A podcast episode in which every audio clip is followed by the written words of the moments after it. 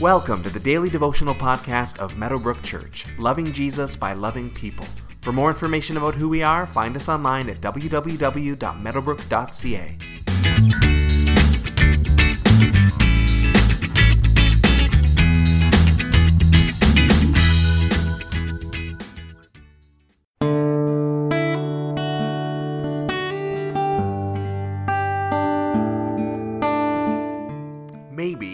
it's probably even likely, that you've been in a situation in your life where things are painful or exhausting or difficult or all of the above, but you can see the finish line up ahead. It doesn't make the situation less painful, maybe, but sometimes knowing that the end is coming can be enough motivation just to make the trial a bit more endurable. As terrible as things might be, there is hope. This thing is almost over. After the many different passages of judgment we've already encountered in Revelation, there are still more judgments to come.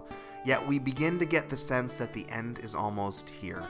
Revelation chapter 15, verses 1 through 4 says, I saw in heaven another great and marvelous sign seven angels with the seven last plagues, last because with them God's wrath is completed.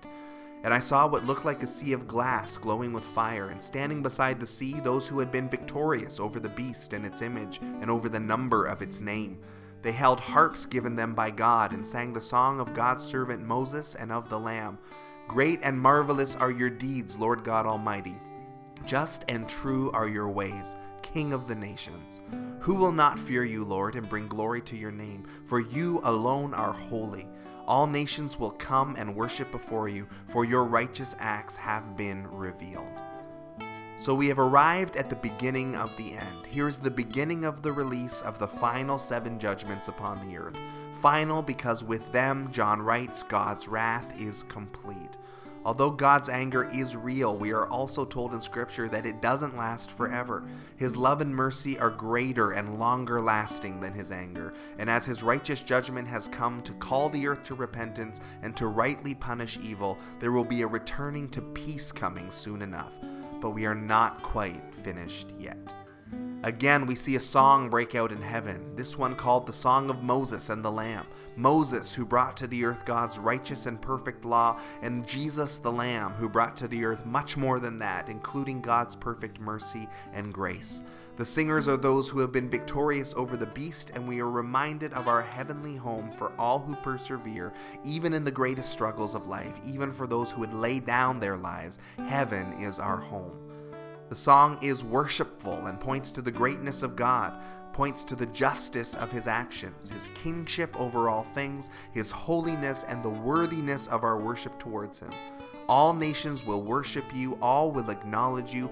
People will respond to the greatness of God because they simply have to. The glory is just too great as has already been noted in this podcast, either by choice, by faith now on earth, or simply by necessity when face to face with His greatness. In one way or another, every knee will bow and every tongue will confess that Jesus Christ is Lord to the glory of God the Father.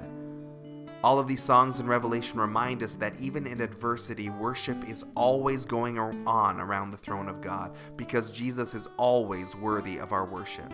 Whatever you are facing today, nonetheless, find some time to set apart and worship Him. Put on the garment of praise for the spirit of heaviness. Invite His presence to come and refresh you, and take some time to give Him the worship that He deserves.